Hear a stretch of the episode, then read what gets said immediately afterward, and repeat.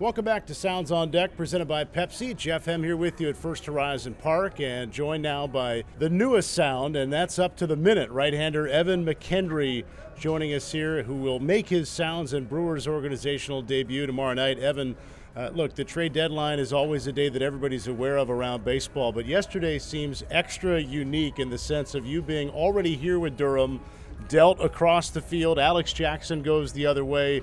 How would you describe your last 24 hours so far, man? It was uh, pretty unexpected. I mean, trades, of course, are always happening around the deadline, but when uh, our manager MJ came in to find me in the weight room, I knew why he was looking for me. I was just once he told me I was getting traded, he was I was first question I was like, "Where am I going?"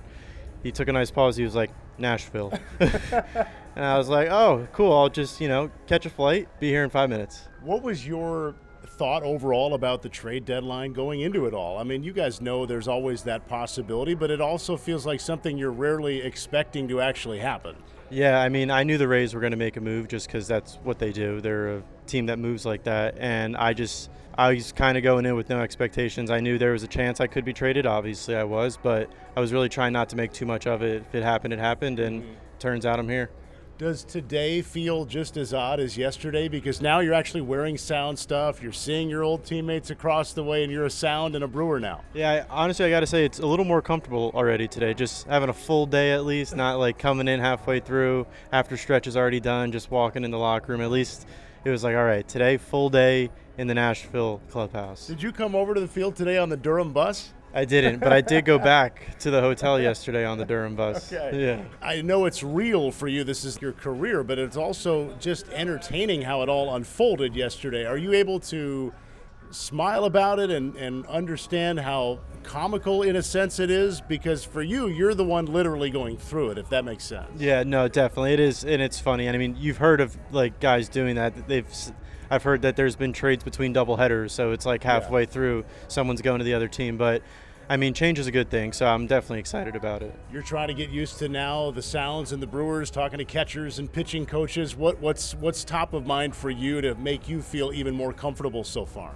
Uh, honestly, I just want to throw again. I feel like it's easy to focus one thing at a time when it's just all about pitching. Everything else is secondary, and I'll worry about it when it happens. But I can just get back on the mound tomorrow, it'll be a great, great start. Tonight was going to be your night for Durham against the Sounds. Now you go tomorrow against your old team. What do you think it's going to feel like tomorrow? It's going to be pretty weird, especially like facing those guys. I've faced a lot of them during spring training, but never this far into the season. So, what did you feel like these last couple years with the Rays helped you get better at most as a professional pitcher? Because the Rays are well known for developing pitching, but a lot of those same conversations usually involve the Brewers too. They're well known for it. Uh, how did you feel things were going with the Rays? Yeah, so they just like really preach going after your own strengths. Like, don't try to be someone you're not. And it seems like from what I've got these past two days, the Brewers have the exact same mindset: mm-hmm. throw strikes, work your strengths, and trust your stuff. How did you feel the season so far this year was going for you? Uh, I mean, just like any season, ups and downs. I feel like that's the most stereotypical baseball season, but that's just the name of the sport. There's a lot of ups and downs in this game, and you just got to ride the wave. Yeah.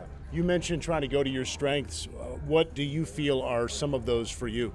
Uh, because I have so many pitches, it's like it's tough to just narrow down one. I mean, there's some days that one pitch might be better than the other, but a big pitch for me has always been my changeup. So I would always say it's probably my out pitch. It's interesting you mentioned that because there are several sounds on this team where that's their go-to as well. When did that pitch click for you? College for me, actually. I like, of course, in high school, just pitched. I didn't really know what I was doing.